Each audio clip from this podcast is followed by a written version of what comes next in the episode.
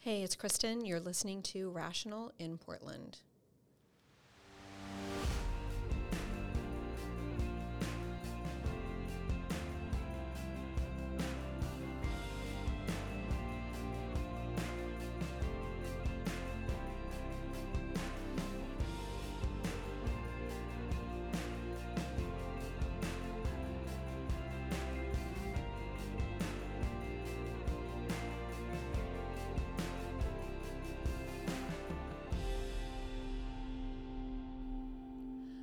To Rational in Portland. Today on the show, I have Ben West. Ben is a sitting city councilor for Wilsonville, but he is running for county commissioner in Clackamas County. So, this is a very special episode of Rational Portland. Why? Because it is not about Multnomah County, it's not about Portland today. This episode is about all of our refugees who have fled and gone to Clackamas County, and for our Clackamas County listeners, and we're promoting him. I mean, I'm, I'm going to be frank about this. We're gonna, we're promoting him because I'm a big fan, and he's become like one of my new best friends. Ben, thanks so much for coming in. Thank you for having me today. Tell us a little bit about you and your story. How many generations has your family lived in uh, in Portland? Because you're from Portland, right? I grew up in North Portland. I grew up in the same home my father grew up in. I had his same childhood bedroom um, over in uh, the Overlook neighborhood, not far from Overlook Park off of Interstate. I used to take the number five to the 33 to go to school every single day. Um, that school district was the Jefferson High School School District, and my family's been here for six generations. Uh, we farmed in Silverton, Mount Angel area. My mom's side is all southern Roseburg, um, and then my grandparents um, uh, m- moved their families here to the Portland area. So I grew up in North Portland. When did you move out of Portland? In 2014, uh, my husband and I um, moved our moved with our son Jaquan to Wilsonville. And why did we do that? We did that really. One of the big drivers was the schools, and um, we had some community of friends that lived out in Wilsonville. They had been kind of uh, recruiting us to say, "Hey, come to Wilsonville. It's great here. The schools are good here." And we travel with these people, and our kids hang out together. And we had a community. So after we had ended up selling our house in the Kenton neighborhood uh, we did that. We, uh, we ended up moving to Wilsonville, and it was a fantastic move for our family into a fantastic school district. And our son Jaquan is thriving um, in the Wilsonville West Linn School District, and we've been really happy to put our roots um, down in Clackamas County. And you said you and your husband. Now, you and your husband led the plaintiff's litigation in regard to gay marriage. Is that right? Yeah, uh, it was uh, Rummel versus Kitzhaber. And so in 2014, it, it, wasn't legal for our family to exist, and we couldn't get married. Uh, and so we didn't feel like that that was right. We felt like under the eyes of the law, our family should be legally protected. And so we sued in federal court um, and we overturned Oregon's ban on same sex marriage. It was defined in our Constitution and still is actually in the Oregon Constitution that marriage is defined between one man, one woman. Um, we believe that uh, our son also had a dog in the fight to know that his dads were married and that there is value in that and under the eyes of the law and through the law that our family should be legally recognized. So we um, got engaged and we led that fight and we overturned oregon's ban on same-sex marriage. We were able to make some history in oregon. And so now all loving couples like ours um, even those with or without kids but we have to have a son that we adopted uh, can marry and their families are legally recognized now. Tell, tell me about your adoption story with your son. Uh, so when I met Paul, I was always like, we, we were both like, you know, he, he was getting serious like any other couple. And we were like, do you want to have kids? Like, it was almost like a prerequisite for both of us. Like, we both wanted to be dads. Didn't know it was in the card for us, like, culturally um, and growing up in our um, more conservative backgrounds, like, having children wasn't necessarily something we always thought about as being a real reality for us, right, as gay men, especially in that time. Um, but when we were meeting and dating, we talked about those types of things. And so we wanted to be dads. And so um, when we got together, been together for a little while, we didn't quite know how to go about that. We looked at things like a lot of couples look at surrogacy, um, adoption, um, all kinds of different things. And so we ended up uh, saying, hey, there's a lot of kids in Oregon that don't have families in foster care. And so, how can we help some of these kids out? So, we became therapeutic foster parents. And those are foster parents that take on kids that often can't maintain in a standard foster home because their trauma and needs are so great um, that they need a extra care. And so we decided to take on those kids. We jumped in with two feet, had a lot of kids come in and out of our homes.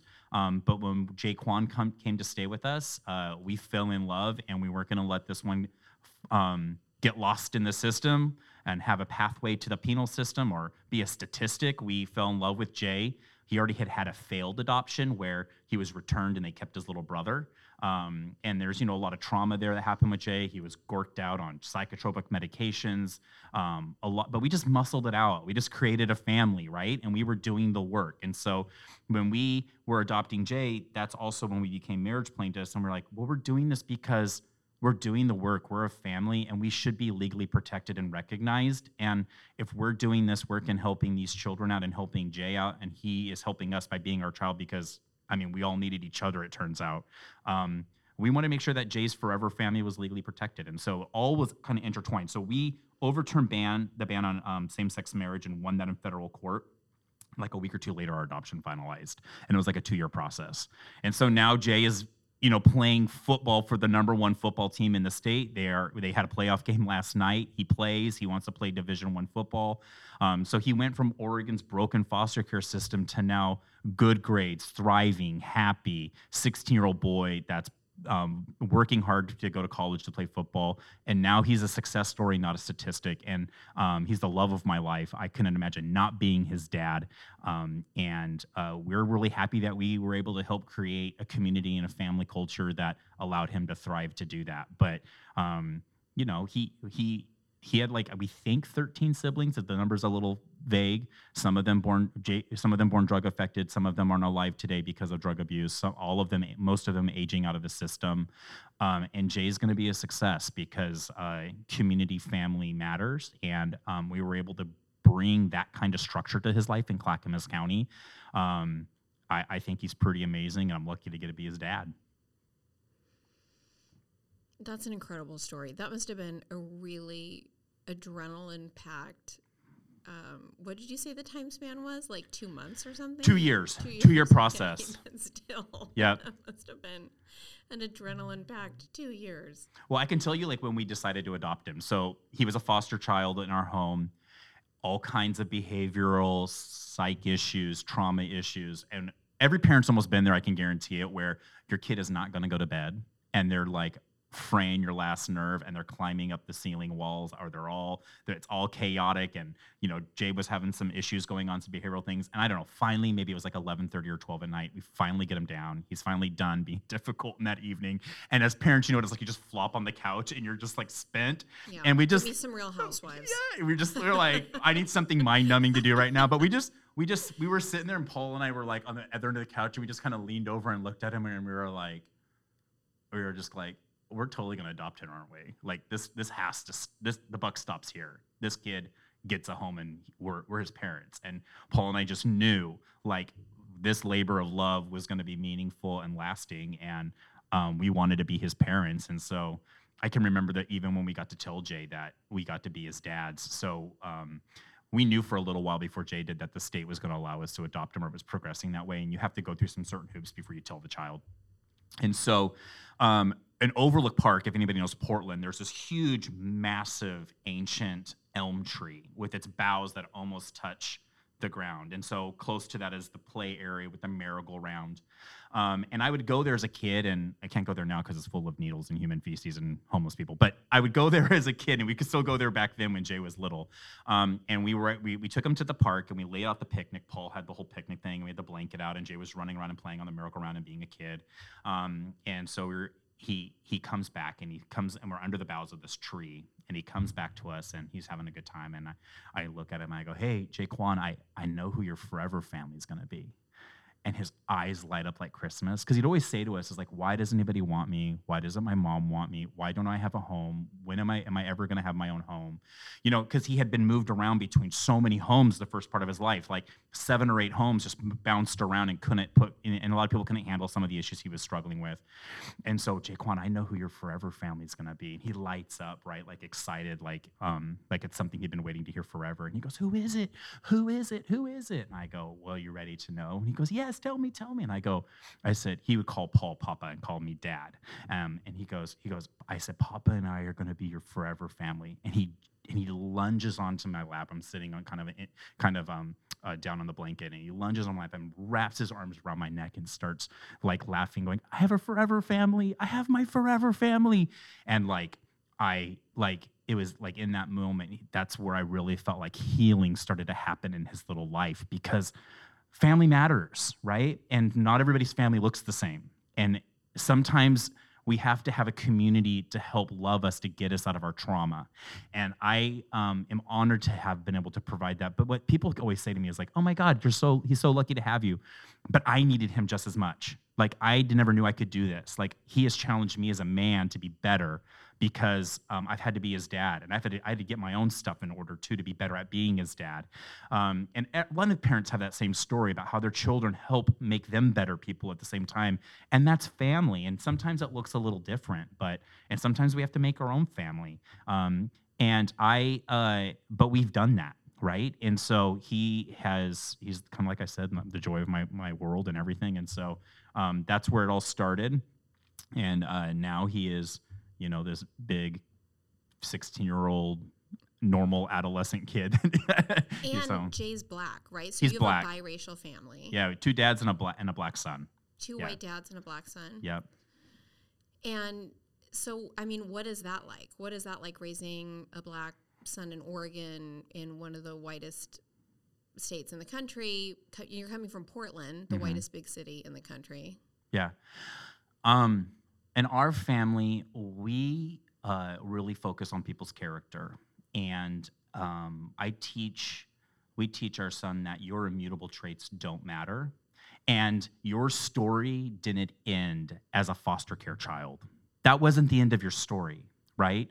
And you have the opportunity in this country to do the right things, make good decisions, and to carve your own path and be whatever you want to be. And so I tell my son that his story is just beginning and that if he wants to play division 1 football, if he wants to go to college, if he wants to have a certain career and a certain pathway, that those opportunities are available to him and nobody can take that from him. And all too often in our culture, we, we define people and put them in their boxes based on immutable traits. You have to think a certain way if you look a certain way. We have like a melanin meter where, like, depending on the color of your skin, like it, you get to use that uh, to dictate certain things. And I've just never found um, that that ever moved the needle for progress in my own son life or as a gay man who has had my own stories of bad things that have happened to me or being bullied or things like that. But bad people will always exist. Hateful people will always be around us, and jerks will always say dumb things, right? But I'm really thankful to be able to live in a place where I can be the maker of my own destiny and my trauma and what people have done to me don't have to define ever who I am or determine how I think critically or the path that I need to go on. And so we tend to look at like, that tends to be more of the worldview of our family. Excuse me. That tends to be the worldview of our family much more than ever talking about race. If you think of it this way, much of the narrative that happens in the Portland area would be so damaging to our father son relationship if I had to always put it through the lens of color. I'm privileged. I'm better than you. Society gives me more. You're black. You're oppressed. You have it harder. That is not how we relate as father and son. I love you. I don't care about any of those immutable things, they're irrelevant. I want to raise you to be a good man of character. And I want to teach you that um, you can overcome all of this. And I want to help you get there. And I know through accountability, through love, through structure, through family, you can do those things. And so it's just a different worldview than what we so much have pushed upon us that tends to just define everything and put everybody in a box through an immutable trait. And we, I just refuse to let that be my worldview or to infuse that into my son because he's not a victim. Not once in this story did his horrible circumstance dictate his success where he is at today. My son um, is, that's just part of his story. It's not who his story, it's not what his story is. Well, you won me over. So, Ben, how did you get into politics?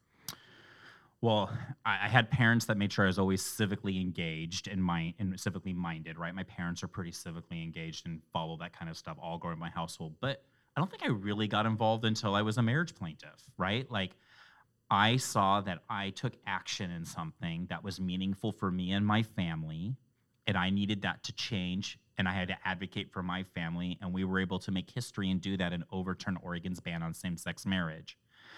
But um, most people would automatically assume, oh, well, if he supports same sex marriage, especially back in 2014, he must be like wildly progressive and just kind of like another person that fits within a community as you would stereotype that person to believe or think. And that's just not it. I'm a little bit um, my own independent spirit. I think I'm more of a classic liberal. I think I'm somebody that saw an injustice and wanted to make it right. Um, and I'm not afraid to speak my mind. And I saw that I was successful in that avenue and wanted to find other ways to better Oregon. I saw some of the early chronic issues that we are dealing with today because of the political status quo already starting to sneak up its ugly head back in 2014 2012 right and we're just seeing What like what?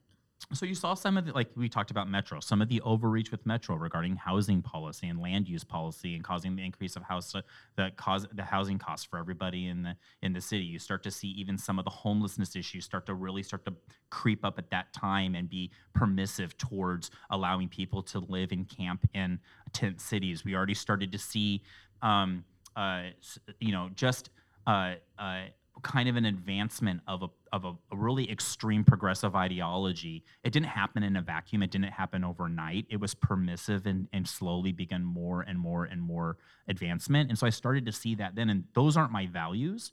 Um, and so I'm not afraid to stand up against um, a a majority when they're wrong and my opinion's still valid even if you don't agree with it right?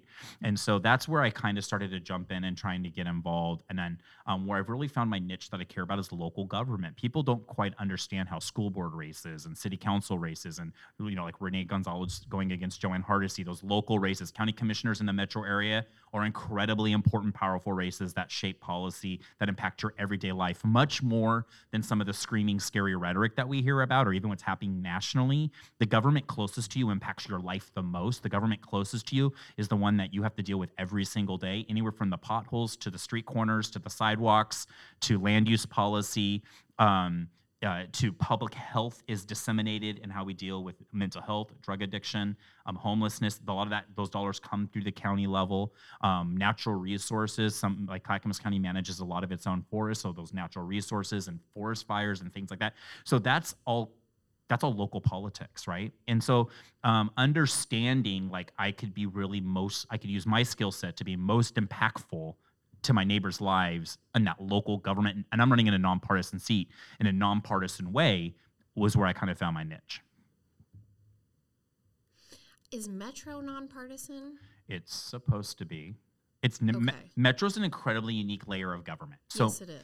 so- Tell us about that. well, well, I like to consider. This is what I think of Metro is. It's like um, our very own European Union in Portland, right? Like it's this governing body that It's so much worse though. Yeah, and it has this mission. Yeah, it all started off with like, let's take care of the tri county garbage and the recycling, and maybe we'll run a zoo. And then it's just now mission creeped into all these aspects. And it has taxing authority, so it can raise your property taxes. So often in Clackamas County, we'll vote down this big tax, but because we're part of Metro and Multnomah County has the voting power, we get to have our property taxes increased to pay for some of Portland's problems.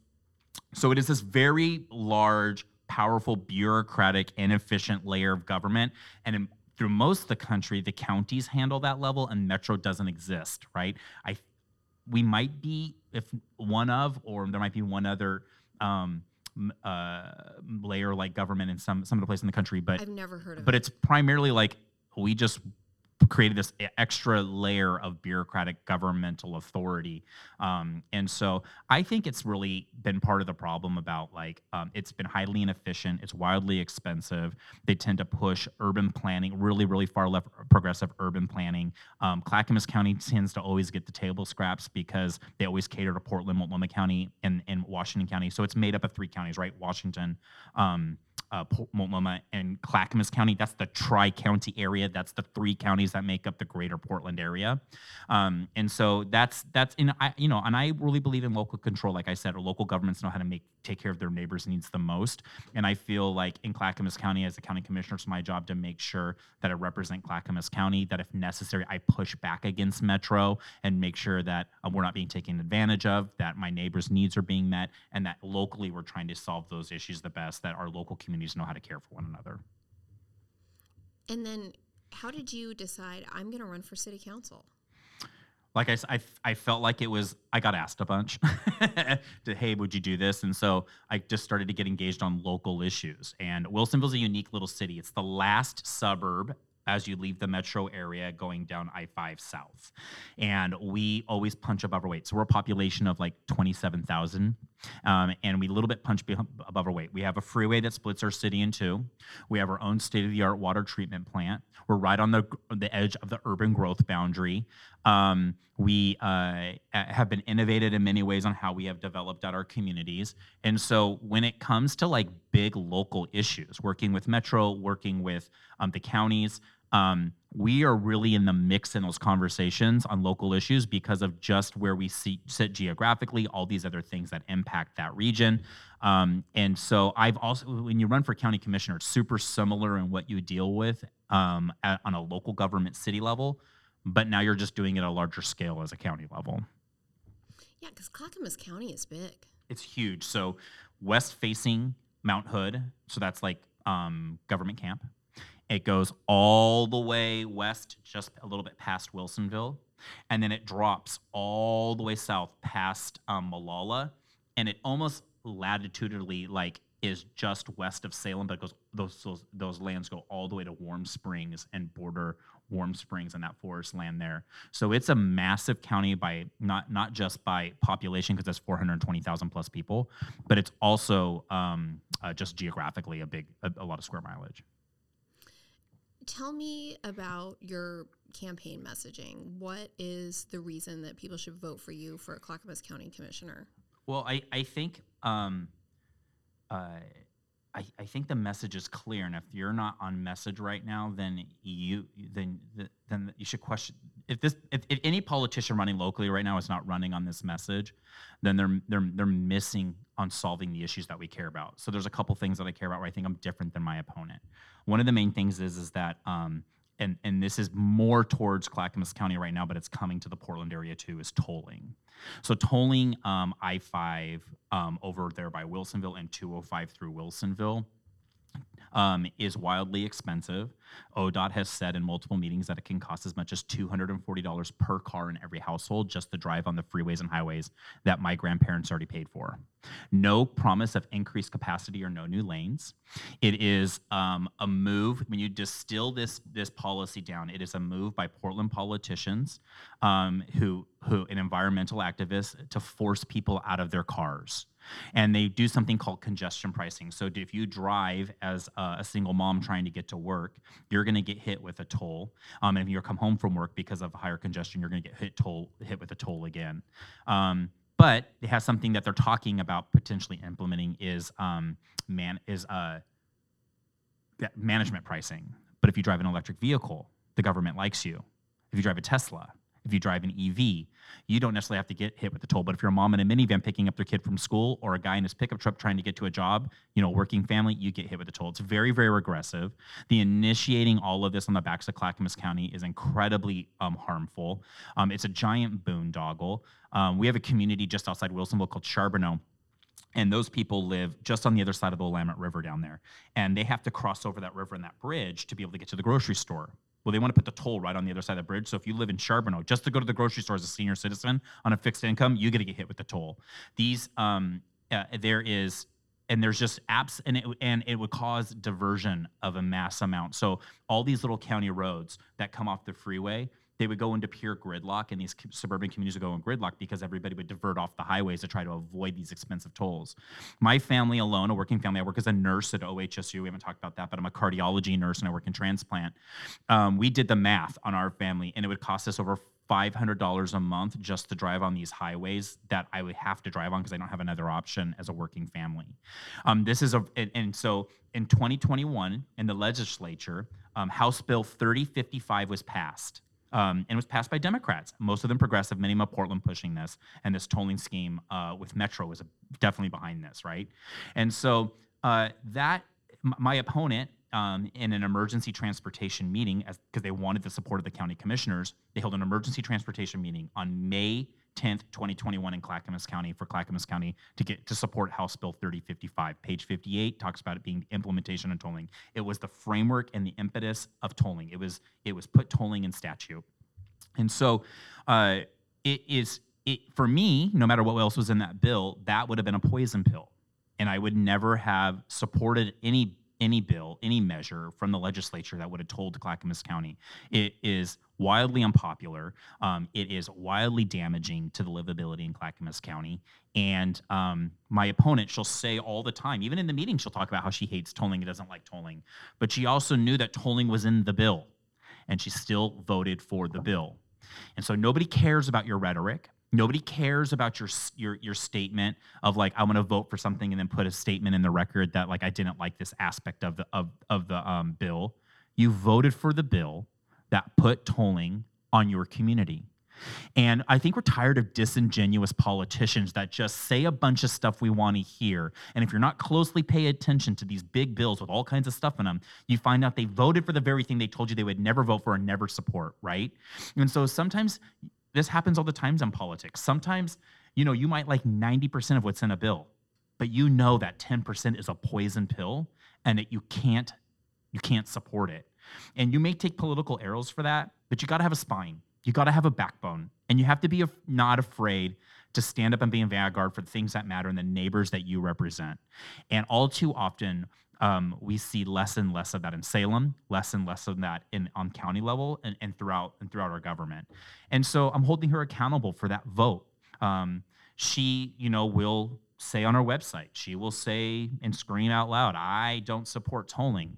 Um, but when we needed her to stand up and say no against this regressive tax on working families, it was local politicians like me. It was Republican candidates that said, no, that hurts single moms. No, that hurts the small business owner. You're lying when you say you care about these people because you're the ones that pass tolling. Nobody cares about you screaming about abortion every second when they're paying five, seven hundred dollars a month just to get to work. And they're already paying six dollars a gallon for gas, and someone's taking a shit at their business that they have to walk into on the front door, and there's fentanyl that's rainbow colored impacting their children. If you cared about people's lives, if you cared about their livability, you wouldn't pass these hyper progressive, um, urban planning think tank bad ideas on working families' lives. And so it's just disingenuous. We have to remember why we're going to the ballot box and why we're going and why we're angry and what caused us to have these conversations. Um, my opponent uh, support she she she says she fully supports police. I'm endorsed by the um, Clackamas County Peace Officers Association. That's the big union for the um, men and women law enforcement in Clackamas County.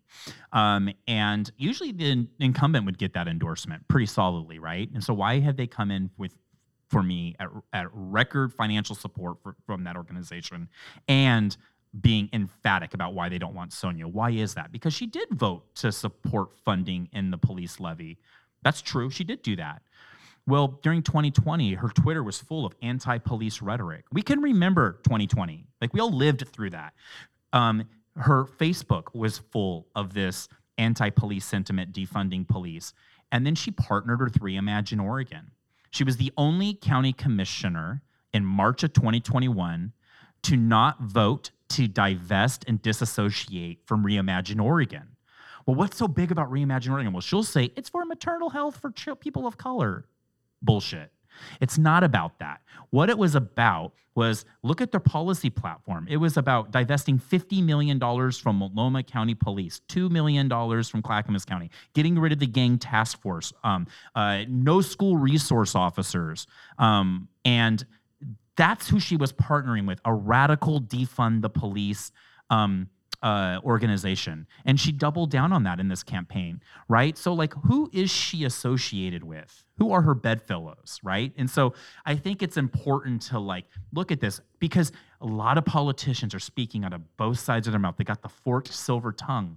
But we are not stupid and we're paying attention, and more and more people are waking up. Scales are falling off their eyes and they're saying, Nope, I'm not, I don't feel safe in my community. And why is that? Why does it take over 20 minutes for law enforcement to respond to your house when your life, your property is threatened now? Why do they say they fund police now because they know it's politically advantageous? But why don't why does nobody want to be a police officer?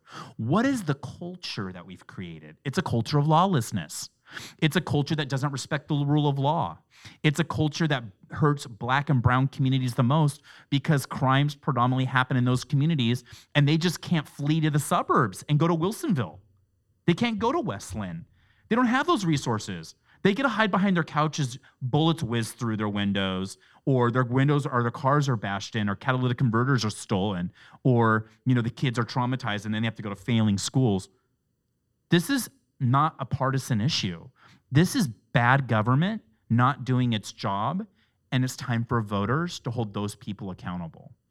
And as a nurse, I'm running because my my graduate level work is in um, uh, is in health policy. You have a master's. I have a master's in nursing and health policy. And so I, I'm kind of a nerd. I like to get involved in policy work. We've done a lot of policy work for foster care kids in Salem during the sessions. We have an organization called Oregon Foster Families First that advocates to help kids in care. And so um, as a nurse, like how can I intersect my public service with nursing and solve some chronic issues?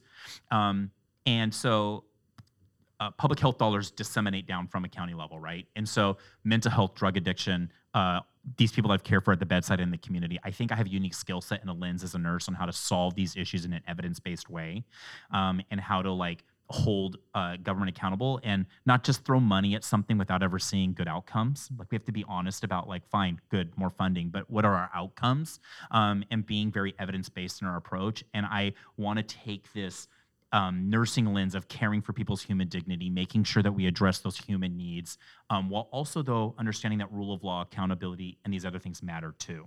Um, and so I think that I bring a unique skill set that's not common in um, public service or in local government as a nurse and somebody trained in health policy work. Um, and so that's that's kind of i am excited about doing that. I can't do that on a city level, um, but my opponent you know she's voted against veterans housing because she had she the, um, she didn't want to vote for shelters. She was she didn't vote against it. She was very opposed to veterans shelters. Um, she had very much this very housing first mentality instead of solving drug addiction, mental health issues. You just put them in a house and give them a house and you pay for the house and then what, what happens is no, we just don't see it, but they're behind closed doors, still living in addiction, still living in dysfunction, and you're throwing a lot of money at something without actually you're solving root issues. And so that, that's the housing first policy we've seen in Seattle, Portland, and San Francisco. It's not working. It's not the right model. Um, and so when we've had times to have like um, low barrier shelters or um, high barrier shelters or mental health hospitals established and built in Clackamas County, which Governor Brown blocked. Um, Tell me about that. I didn't know that.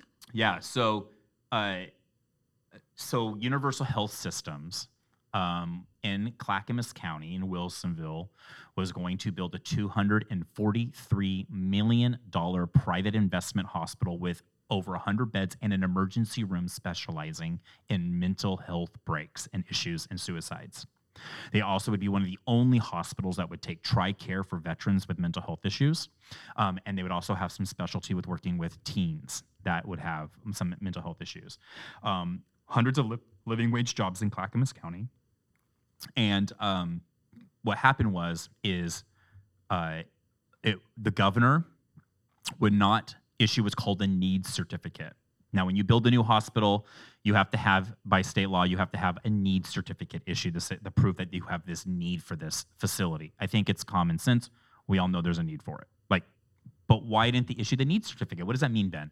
What that means is, is that OHSU, I think it's Kaiser and Legacy, they created Unity, the Unity program in Portland, um, mental health services, and they and their unions wanted to protect um, their asset and their services that they could provide and it's money driven and so they didn't want to have competition and unity was getting bad outcomes they couldn't keep nurses it wasn't safe Um, they were gobbling up tens of millions of dollars, not having good outcomes. And Universal Health System says, well, we can build this hospital, no taxpayer money, just let us start it. And Wilsonville City Council and the mayor at that time, we were all for it. We were like, yes, we need this. Yes, we have a long history in Wilsonville of supporting mental health services. Yes, we're behind you 100% as a local government. Our community's behind you. Well, years and years of fighting in the legislature, fighting Democrats, fighting you know failed state representatives like Rob Nosse and um, and special interest groups and Governor Brown and Tina Kotek. That hospital um, just decided they cannot break ground here in the metro area. So instead, I guess the answer is no need certificate and more lifeless bodies on the street shooting up in front of us. How how many did you walk past on your way here? Because when we It was like an episode of The Walking Dead. yes, so we we parked right outside. I'm pointing outside the this window. We parked right outside the window. I would say, wouldn't you say it, that's like 50 steps? We walked past three unconscious people on the way in here. There was this dude over here on um, Pioneer Place. He was just huddled like um, by that Starbucks right there, and just gyrating and shaking and looking out of his mind and laying on the ground. And I'm just like, it's heartbreaking, right? Like I make that calm. it's inhumane. Yeah, it's like I mean, I can't tell you how many times I've seen these patients come into the hospital. They have maggots coming out of them. They come in every week. We get them stabilized and cleaned up, and then we have nowhere to put them, and they're just either in the ED room or they're just back on the street. Sometimes they're violent. Nurses don't feel safe. I mean, they're it, I mean, dirty, filthy wounds. Um, uh, I mean, d- drug addiction, uh, like like uh, just out of their mind and psychotic breaks, and unable to care for themselves, and to allow people to live in that kind of squalor is um, cruel. And uh, we have the ability. I think we can rise to the occasion to stem this tide and start to go in a different direction. What we are doing is not compassionate, and it is morally wrong. And as a nurse, that's not how we care for people. Every single person has dignity and worth. Every human life has value. Everyone is unique and special in their own right. And um, we need to value those lives at least as much as we value. Um, uh, I mean, I feel like sometimes we value our, our pets and our dogs more than we do like legitimate people that need help. And we just, sometimes throw money at the problem and we keep electing bad leaders who don't ever have a solution and they're not willing to think outside of their their outside of the box or look at different where things are being done elsewhere better. You know the homelessness issue is not unique to portland oregon or oregon in general. But one great thing about living in america is like we're almost like the petri dish of a, a democracy well, what's working in Houston? It's a Democrat city, and their mayor's a Democrat, but they're having way better outcomes than we are. And what what what worldview are, is informing how they address this issue. And that's where we have to start when we look at leaders. What is the worldview that is the framework for their action? And then how are they acting out in policy? And is that a worldview that is solving the issue? And sometimes we just get caught up on like buzzwords and buzz issues that have nothing to do with improving the situation that we're in. And it's up to the electorate, it's up to the voter and our system to say, you know what, I'm holding you accountable because you govern at my consent. You represent me, you represent my family, and I am not better off today than I was two or four years ago. And I won't continue to have this in my neighborhood. So you get an F on your report card and I'm going to go look in a different direction because this isn't working anymore, and it's my job to hold you accountable. Um, and we've had one party rule. We've had one party in a supermajority making all these decisions. This didn't happen in a vacuum. And so I think it's time to have creative, innovative new leadership um, and bring balance back to the state of Oregon. Uh, and I think we're missing that. We've, go- we've gone off the rails a little bit. And are you a sixth generation Portlander? I know you're a Oregonian. sixth generation Oregonian. Yeah, three or four in Portland or something like that in the family on one of the sides of the family. But all the way, we my family's from all over Oregon. That's amazing. Hmm. And tell me about your organization, Oregon Foster Families First. So Oregon Foster Families First is inspired because we adopted our son Jay, and it's super little. It's a little nonprofit. Um, it's a little ragtag, but what we do, I mean, we we create policy and legislation we think improves the lives of children and families and their care and foster care, and we hold bureaucracies and state agencies accountable. Um, for bad policy. And we try to do it through the legislative process. There's a lot of great organizations that help kids directly and get them coats and education and tutor. All those things are fantastic, but there was no, but they, but they are often words of the state and it's, and those policies impact their lives. So once again, what skill set do I have to make a difference in my community? And so um, I was, I don't, I was a, I was working as a nurse on graveyard when we first got this going a few years back and I would be in my scrubs. I'd work all night long on the nursing floor, and then I would drive over to Salem, not go to bed right away, drive into Salem in my scrubs, and go from office to office to office throughout the the House side of representatives, and then I walk over to the Senate, and then I would try to you know talk about legislation, put, lobby on behalf of these kids, just kind of a little grassroots seeing how I would get in front of all these different legislators and build different relationships in Salem and then I would go to bed, sleep a couple hours. drive all the way back. Yep, sleep a couple hours, work my night shift. Before I go home, stop by, do it again during session. And we've seen some movement. We've got some things passed, not enough, not everything, right? But what were you able to get done?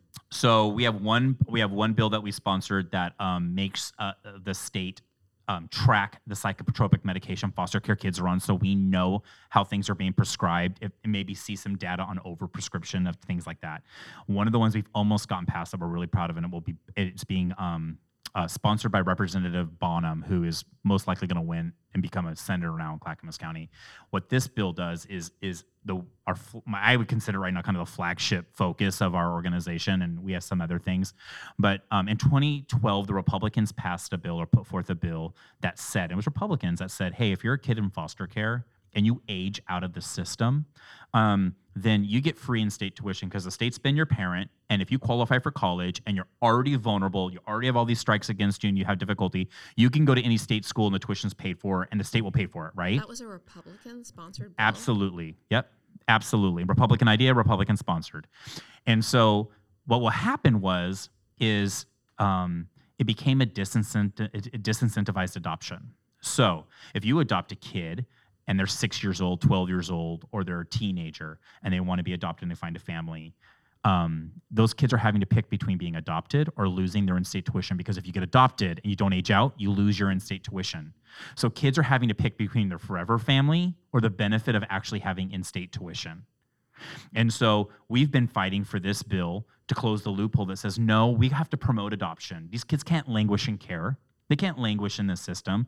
These kids are always going to be better off, and it's going to be more beneficial for our culture and society if they get adopted and have families.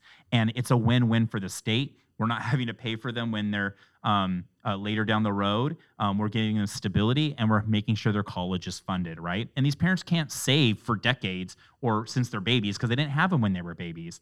And a number of these kids, and very few kids, and, and a lot of, them, I don't know, a, a number of kids the number isn't huge of kids in foster care that qualify to go to college, right? Um, and and and are aging out of the system. But what we wanted to do is close that loophole and say, nope. If you adopt this child and they've been in the care the system for the, for um, so long, then they still get to keep their in-state tuition um, and get and get to go to a state school for higher education. Why isn't that just flying through? Because of the Senate, guys like Rob Wagner, um, who's the Senate. Um, uh, what is the argument? What is the possible argument against that? Well, in Salem, if you don't belong to the right team, even if you have a good idea, if there's no balance, they don't have to listen to you. We were able to get it through the House twice, but I couldn't get it. Like Rob Wagner stopped it from getting out of his committee, and then the um, the lobby for higher education um, would bring these wild skewed numbers and say like oh it's going to cost too much we can't afford this or whatever. Um, and we would be like well it's not oregon's never really cared about cost before. Right. well it's also not thousands of kids by our numbers that might be four to five hundred kids in the state right? And not all kids are going to go to a four-year school. Some will go to a trade some won't go to college at all. Um, and so we were like no this is the moral and right thing to do. Um, you have record revenues right now and these kids often we it wasn't that long ago in Oregon under the Democrat supermajority, progressive majority, um, they were kids were dying in hotel rooms or being abused in care or they were, you know, we Dennis Richardson, the Republican Secretary of State who passed away in office not that long ago, did that landmark audit um, that broke down all of the dysfunction within these kids within the foster care system, uh, and so there was a lot of buzz and news about that a few years ago, and so we just wanted to help fix that problem as people that were foster parents and adopted a kid from care. And so that's just some, but it's an innovative bill. It's easy. It helps kids. It, it, it promotes adoption. It helps get kids out of care. I was going to say it's an incentive to adopt Yep. through the foster care system. Yep. And those kids that are older than infants have a hell of a time getting adopted. Yep. Yeah. My my son was labeled as unadoptable. Right. Like he statistically, my kid was never going to be adopted. Um, and you know, you have kids that finally find somebody that that's really that wants to take them in, and they might be 12, 14 years old. And those adolescents need to be able to know that they can have a forever family, that they can be adopted. And we have to start passing innovative policies that promotes that culture, safe, healthy homes for for as many kids as we can get them in. And we need to make it to where it's incentivized so people want to provide those homes and they don't feel adversarial against a system that's broken, right? Like that's to me that's a pro-life issue. That's an issue of what, what that we can all agree on that helps change a culture that's broken and pointed in the right direction that brings healthier communities. Well, and when you say that's a pro-life issue, of course, all the bells start ringing because in Oregon, that that's a those are really dirty words um, in general, and so it's just it's, it's too bad that the our culture is such a way that something like that would get shut down. Yeah, I, I think here's the reality about like since we brought up pro-life. Isn't it weird? Yeah. Isn't it? I mean, the words pro-life are not in a vacuum. They sound great when uttered in Oregon. Terrifying. because they're politicized and so political, right? Yeah. So political. Um, and I think sometimes when we quiet the noise and we all sit down at a table and talk about um, different issues that matter to us, there's a lot of common ground even on that issue. A lot in the state well, of Oregon. I'm pro-choice, but you know, we, you and I talked on the phone for almost two hours the other day, and I I agreed with every word out of your mouth. I mean, I felt like we were in agreement on literally every issue except that. And even when it got to that, you you said, you know, some of my um, really good friends have have been through experiences where they ended up choosing abortion. I don't think any any less of them, and Yeah. they're still my friends today. And Yep. I think I think that um, the human experience can get super complicated really quick, and um, I don't think we operate with enough grace with each other. And people have to go through really difficult situations at different times. And I think that la- we need to be very careful how quick we are to judge. We need to make sure that we're a community of support and love and care, and that we wrap our arms around people, and that we have a culture that supports people that are in that really difficult situation. And they may not have all the information they need, they may be desperate in that situation. Um, but all too often, we are ready to judge and throw stones at people. Um, and I've had that done in my own life, and nobody likes that. And I think we can come to terms about like where we're at in Oregon and how we compare to the rest of the world and the rest of Western civilization on this issue. Um, the Oregon is the most extreme state um, on abortion policy in the union. It is codified in statute. It's heavily protected and it's popular. And so, um, well, it's even popular in Kansas. Yeah. I mean, it's popular in places you wouldn't think it was popular. Yep. I, I think um, if, if it's you- if well you- supported. Yeah, it's well. I think I think it's popular pretty much throughout the United States. I think what we disagree on. Um, I mean, unless you're definitely staunchly pro-life, I think generally we're we're if you if you're okay with pro-choice, I think where people have a disagreement is sort of where where to draw the line. And I think that that's talk about complicated. Yeah. You know? Yeah. Yeah. And of course, in Oregon, we don't don't draw a line at all, and that's why I think it's so interesting that Christine Drazen is fine with running for governor here and saying, "Hey, I understand that you've got this uh, abortion law that you love, and I'm not going to touch it." Yeah. and I don't think she really think can. Remarkable. she really can't. Well, is- yeah, th- to give everybody a like we talked about in our ballot episode, a sixth grade civics lesson. Given the Democratic supermajority in the legislature and the way that abortion is so heavily protected via the legislature, the way our system works, this is not a monarchy. it's not a dictatorship. Yeah. It's the legislature checks the executive. Yep. And and here's the truth on the on the priority of issues that she has to deal with in Oregon. I, I don't think it's on the list. Like Well, and you know her. I know her very well. Yep, I'm endorsed by I'm endorsed by Drazen, and I'm also endorsed by Betsy Johnson. I have great relationships with both of them because that's how you get things done. As you build relationships with people with different viewpoints, you have long form conversations that are respectful, like we're having now. You're not listening to some wild political ad and making your decision based on that, or getting into your ideological corners and not budging. Um, I, you know, I, I think that Dre and, and I also know Drazen personally how she's been for my family. Like my child knows them, and um, my my husband Paul, who's a Democrat, like we live a little bit in a mixed marriage politically. um, you know, like we we um, but like but like I know Drazen's a really good person. I know she's very smart and competent, and uh, there were times behind the scenes where. I would be engaged with legislation or just engaged politically with different personalities within the Republican Party, even the Democrat Party and um, she would go to her caucus and just say, "Hey, I have been here. We'd like to maybe recruit him to run for um, the legislature. You guys all know him." And uh, because through relationship and not just talking to people through ideological talking points or bumper stickers, um, that relationship was built. And they were like, "We love Ben. Like we we would think he'd be a great asset if he ever ran for the legislature, and our caucus should support him, and we want to serve with him. We don't." Him being gay is a footnote. He's done all these other great things, right? It's just one facet, and we can have a conversation with him, and it's respectful. And um, uh, she always had my back too, as like somebody that didn't always fit within um, the Republican Party, or um, I also don't always fit everywhere in the Democrat Party. I'm a little bit of my um, anti-authoritarian, beat to my own drum kind of person. I'm a little bit uh, an outlier in general, uh, or a unicorn. Um, and so, but she always was respectful. Um, and I think that she would be a competent, good, stable leader. Like if, and that's anecdotal, right? But uh, I. Well, it's based on your personal relationship. It's based on a personal relationship, and right, like I, I have. Um, and you've I, also seen her at work. It's not. I don't think it's totally anecdotal. You've seen her at work at the legislature. I've seen her work firsthand at the legislature. Yeah, I've seen her work under calm and composed under pressure, right? And I've learned from her, um, and not always agreed with her, but I had her ear respectfully.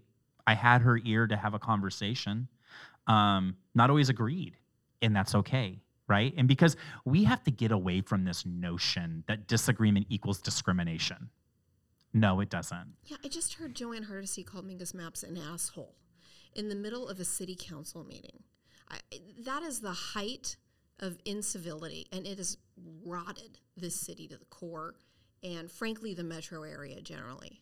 You're right. I mean, I've had people, it, you know, who never I don't. This might be too much information, but you know who never attacked me politically and called me a slave owner? Hmm, it wasn't Republicans. You know who ever said that I didn't purchase my son for political benefit? Wasn't a Republican. You know who didn't call my son a token child for his dad? It wasn't a Republican, right? Not that both sides have not act poorly, because I can give other instances where um, I haven't. the lack of respect was there. But like I said earlier, shitty people exist all over the place, and they always will. And Welcome on both sides. On, on both sides of the spectrum, but they're, but they're usually at the extremes. And they're at the extremes. Yeah, unfortunately, this the metro area is seems to be dominated by these extremists. Yep, and I think a lot of normal, hardworking, good people that have to show up at a job and you know get their kids through school and pay the bills. Um, the people that really make society work. I think a lot of the people in the Portland area are waking up and being like no, this, these, these core issues that we're all upset about, that we all agree on, they got to get fixed. And sometimes that means bringing balance back to Oregon. Is that why you're saying abortion probably isn't on Drazen's to do list? Oh my God, it's just not. Like, abortion literally, we're like, it is like Oregon is and will be probably for the rest of my lifetime. Zero like, restrictions. It will just be like, we will be the, the abortion spot. I mean, that, I mean, it's, it, it is so codified in statute. And it even has bipartisan support. It like does. It you does. know, not everybody on not everybody who's a Republican doesn't so, wants to get rid of abortion. Um, well, yeah, we, that's what we learned in Kansas. Yeah, yeah, I, same I thing in Kansas. Yeah, and it was polling like they were going to get rid of it, and Yeah. then they didn't. I mean, it's yes, there are plenty of Republicans, maybe even a majority that that are pro-choice. Again, I think just the question is like, where do we draw the line? And that's why I think the federal legislature can't get anything done. I mean, there's the weirdest part is the the Biden administration is they're in power, they have the legislature, and they're all screaming and crying about the Supreme Court decision. It's like, oh my God, you guys have been in power for so long. if you're so upset, why haven't you done anything about it? And, and Oregon's not becoming Mississippi. No. I'm right. It's, it's just not. That did, yeah. When when the Dobbs decision came out, we suddenly did not become Mississippi. That's for sure. And we won't. But you know what? You, but you know what? Um, since abortion's not changing, you know what has to be fixed. And you know why we're everybody's screaming abortion? It's like a red herring. It's like look over here, look over here. I Don't know. pay attention. I I was like, know. no. I guess what? Like you can be pro-choice and be even more upset about what's going on with tent cities. You can be pro-choice and be more upset about the lawlessness and your community feeling unsafe Well, and that's me. terrorized. That's how I feel. And we Yeah. just did an episode on this. Um, I had two colleagues in here that said the exact same thing. They said this is a trick to change the to, to make you think about something else to to have you your it, the inner ideology in you scream out and for your pencil to move towards Tina Kotek. And the fact is, abortion isn't on the to do list, period, because it's protected by the legislature, and we have it's this codified in statute. Democratic majority. yeah. And I don't think that's going to change anytime soon. And we've had that Democratic majority for a very long time. I think the last time we were even was 2010. I don't Oh, know. it was yeah a little bit. You're right. Yeah. I, here, but that was even. and it's treating people like they're stupid, right? Like, listen, the emperor has no clothes. Like we talked about this a little bit. We did. We talked about this. And so forever, like everybody, it's and you know, my dad used to read me that story when I was a kid, and this I I, I can still that was sweet when yeah. you said that. So Yeah, I, my dad would read to me before I went to bed, and so we had this um, fairy tale kind of storybook, and one of the stories in there was the emperor with no clothes. I can still visually like see in my mind like the illustrative drawings that went along with it. And so, you know, people who know the story, there's a king, and everybody wants to placate the king, and you know he has the power and the authority, and so um, they have this idea that he's going to have the most finest robes ever, you know, and go through this big coronation parade. Um, and as he goes down the parade, he's actually naked, and everybody, you know, doesn't want to rock the boat, or they see are in awe of him, and so they're all just like, "Oh, doesn't he look amazing? Oh, he's so beautiful," and oh, but the reality was.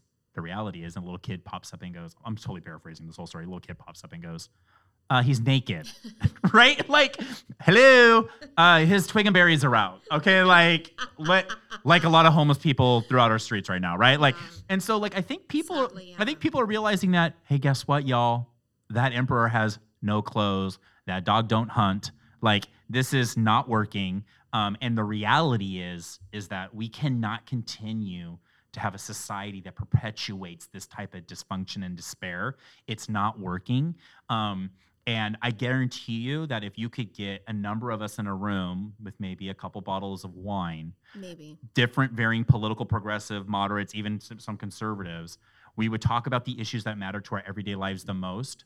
Guess what's not coming up in reality ever once in Portland right now in Oregon? Abortion. Well, it's Abortion's not coming up. Hold on it. Yeah. It's way down the list. It is It's way down the list. crime, It's homelessness. Um, it's school. Yep. Oh, I you know, tell the suburban mom that she needs to care about like like, you know, uh, abortion when you locked her kid out of school for 2 years and they can't read or write. Right? Like Yeah, especially or when you change the needs. graduation standards and basically it's a particip it's a participation certificate, right? And so my son um, school's not been the easiest thing for him. It's not his gifting. He was born premature. You know, he had a lot of things that caused it to make school more difficult for him. I won't get into all his history, but it's not easy for him. Special, special, would you Some characterize special needs? Not special needs, but like we need to work a little harder. I'll, I'll leave it at that, right? Like he, we need to. It is, it is. Uh, the football field's easier for him. I'll leave it at that, right? So, uh, and we put we pour that work in. The he lost two years of high school, and it was devastating to his confidence. He um, fell behind. We were scrambling and alone. We were told that we couldn't have, and then at the same time, going through all this, that we couldn't have Thanksgiving with our loved ones because we're going to kill people. Oh, Kate Brown said after you know after this big defunding campaign where she let Portland burn for 100 plus nights, she said, "Go ahead and call the police if you see on your neighbors. Yeah, go ahead Yeah. and call the police on your neighbors if you see people showing up for Thanksgiving. Yeah. So we need the police to call on your neighbors for Thanksgiving, but we can defund them when they're murdering and drugs and crime are Or rampant if in Jo Ann Portland. Hardesty, you need them for your rideshare driver. or you need as a rideshare driver, right? Yeah.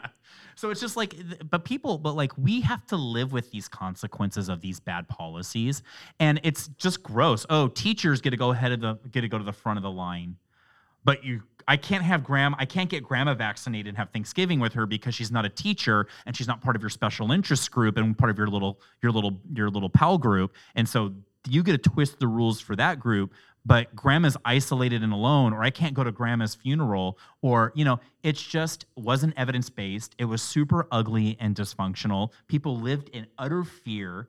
Um, and I think that like we have to remember what these people did to us. Yeah, and frankly, I, I feel terrible for a lot of those teachers because their union helped destroy their I agree. reputation, and I feel terrible. Or they were them. stuck in an impossible situation. The the teacher at the, in the classroom, right? I, I was trying to get I was trying to get my head around it because Mm-hmm. all I was hearing from all these teachers who were saying, "No, no, no, we want to go back to work," and apparently, what they were saying is that a lot of these union bosses are they're not in the classroom anymore. This is like their entire full time job, and they it's sort of like hive mind. Like they're not even listening to the p- people within their union, and they've helped destroy the the high. I would say the the real gravitas that teachers used to have, um, the the pedestal that they were put on in society, certainly in Oregon, they they turn parents against them. Yep. Their union did that. Yeah, that's yeah. I I agree. And, and here's the truth: is that I mean, my son's luck. I mean, we're you know, you know, my husband has a good job working in the renewable energy sector. I I work as a nurse at OHSU in cardiology and transplant, so we have like some resources. We're not wealthy, but we you know we're not. Um, you know, you know, there's a lot of families though where the single mom couldn't even like, and, and they put their I kid on. Zoom and alone. And they had no internet. They had no internet. They had like lack of resources. Kid, the suicide rate skyrocketed hurt- in they young people kids the most. you know these i mean it, what you did to it's it's it's evil and Yeah. it's it's just pure evil like it's just what you did to those children is malicious and evil the ones they say they care the most about. right or they use as political pawns in their little political ads or whatever Well, Yeah. Ben, I know you're a busy guy. Where can we find you? What do we do? Can we still donate? yes you can donate at um, benwest4oregon.com or my main website is benwest22.com i'm pretty active on twitter so you can find me um, at ben4oregon um, so it's ben f-o-r oregon and um, And your Twitter's blowing up. my twitter's kind of blowing up right now because we're just I've been a talking about the issues reader on your Twitter, and um, I- I was like a fan before it was cool to be a fan. So I just want to go on record about that as your, as your Twitter continues to blow up. well i appreciate that i appreciate it's a lot of fun i have some fun with it You're very good at it. thank You're you very good at it. And then where do we find the Oregon Foster Families First organization? Can we donate to that? Um, I believe our we- yes, you can, um, and I believe that website is still up at um, OregonFosterFamiliesFirst.com. If not, you can get a hold of me on Twitter or um, uh, or through my other website, and we'll we'll, we'll make sure that avenue is open. Um, and that we're going to become much more active going into the 2021 legislative session in Oregon. So we 2023, 2021, 2021. 20 no, you're, I'm I'm I'm sorry, you're right, 2023. Oh, I was like, Jesus, are we still dealing Sorry. with 2021 bills? I mean, we are. We we, we are, but 2023 session. Thank you. Yeah. COVID shut us all. I know. I was like, I can't. Uh, I, I, Ben, I think that's wonderful. Thank you so much for coming in. I adore you. And um, that is Ben West for Clackamas County Commissioner. Thanks again, Ben. Thank you for having me.